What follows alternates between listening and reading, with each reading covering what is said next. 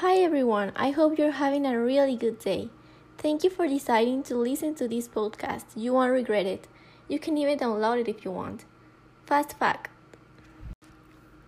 Fast fact. Did you know that listening to podcasts has a lot of benefits, including improving your listening skills and imagination, and even to enhance your focus? My name is Carla Ramirez and I have been learning a lot throughout these days about health.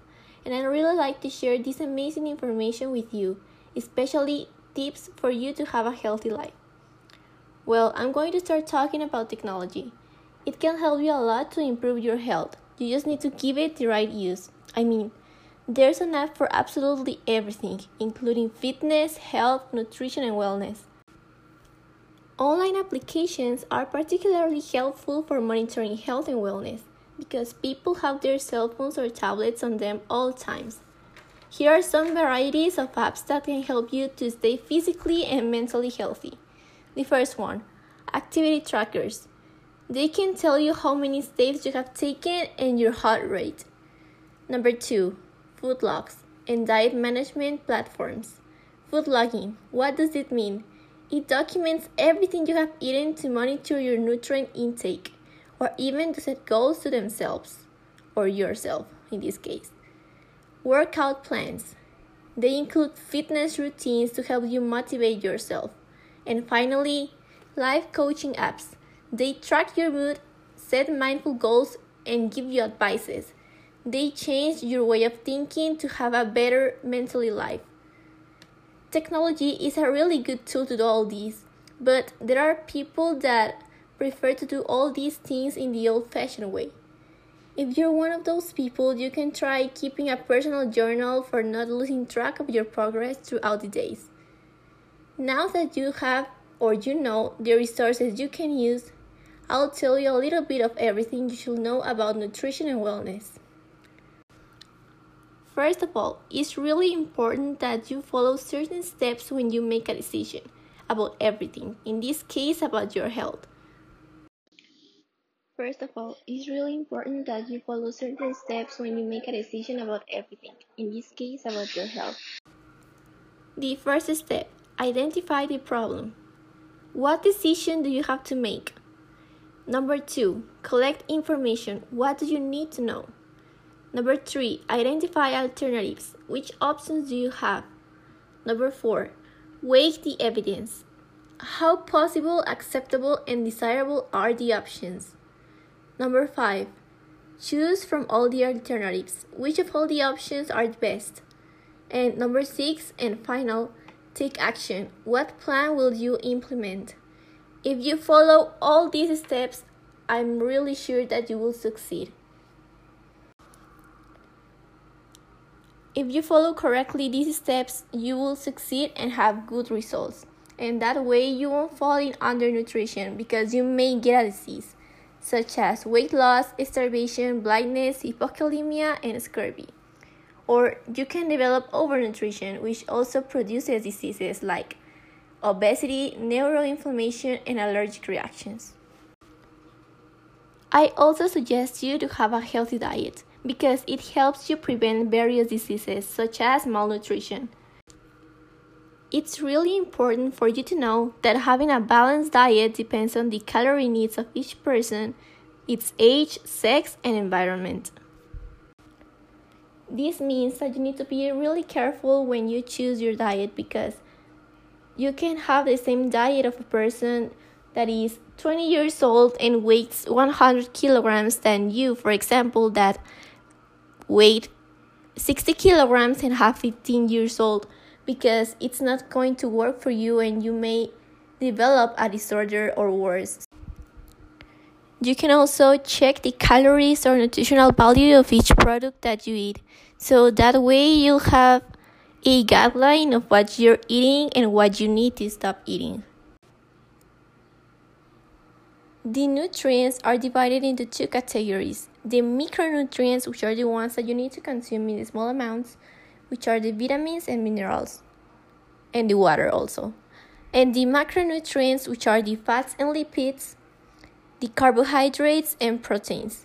You need to have thirty-five percent of fats in your body, These are divided in monounsaturated and polyunsaturated fats.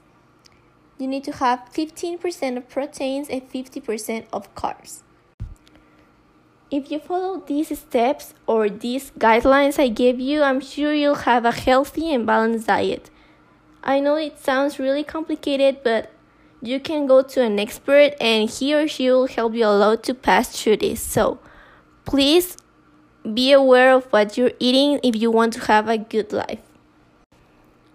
You need to remember that the digestive system also plays a good role. Each single part of it is important and it has its certain fu- function. Every person has a different metabolism, but what is a metabolism?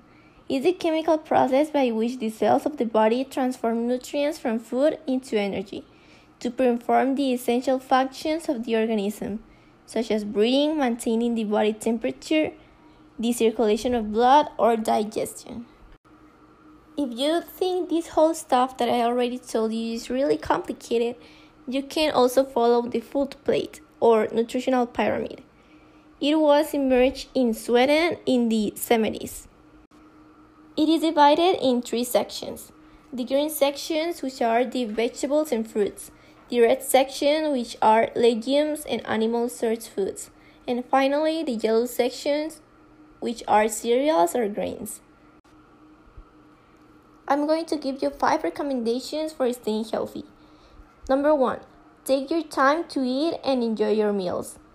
Number two, include three fruit groups in your breakfast, lunch, and dinner. Number three, drink plenty of plain water.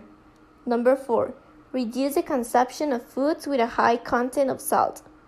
Number five, avoid overeating. This is really important.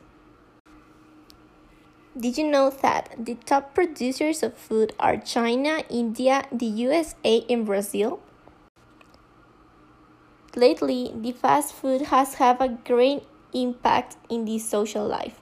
I mean, every people wants to buy fast food because it's cheaper and it's faster. But this doesn't mean it's healthy.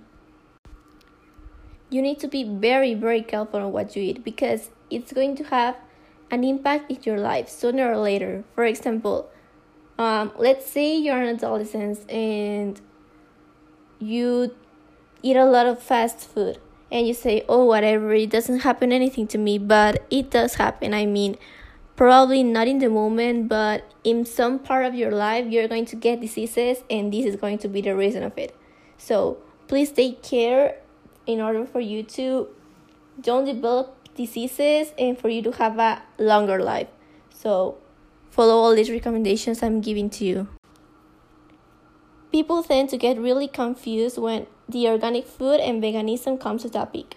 I'm going to tell you the definition of each one so you can know the difference between them. Organic food has more an environmental connotation than a nutritional one, while veganism reduces avoiding the impact on animals by avoiding wearing products of it. Self-knowledge, regulation, perseverance, and responsibility decision-making are skills that can enhance the way we approach any new endeavor, and fitness is no exception. You need to train the brain to develop these skills. I mean, you're not born with them. You need to develop them throughout your life. You need to set goals to make the right choice, and think of every decision along the way. And finally, I'd like to remember you that it's really important that you take care of the environment. I mean, every time our planet is getting worse, and this is thanks to the greenhouse emissions, which are any form of gas that contributes to the heating of the atmosphere. Also, the genetically modified organisms have an impact in our lives, and we need to get informed about that, because it affects our health and our living. So please get informed and make something about the about the planet, because you don't know when it's going to end. If we keep treating it like this, it's going to get a point in which all the planet is going to be so hot that we won't be able to live in it, only because we don't need we don't make the right thing in the moment. So thank you for listening to this podcast, and I hope you really enjoy it. Have a nice day. Bye.